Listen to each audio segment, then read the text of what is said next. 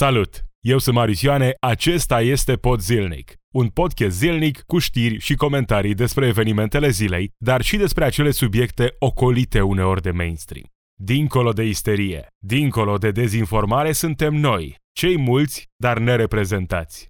Cei pentru care reducerea suferinței, a exploatării sunt obiective clare și nu doar demagogie răsfirată pe drumul către profitul cu orice preț. Te invit alături de mine să ne imaginăm un viitor mai bun și să luptăm pentru el. It's we who run the weapons plants and fight the wars they wage and who work consumer hotlines from the inside of a cage.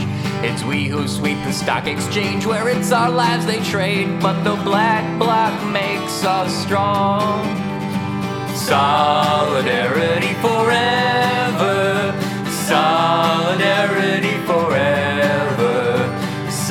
Solidarity forever. For the black bloc makes us strong.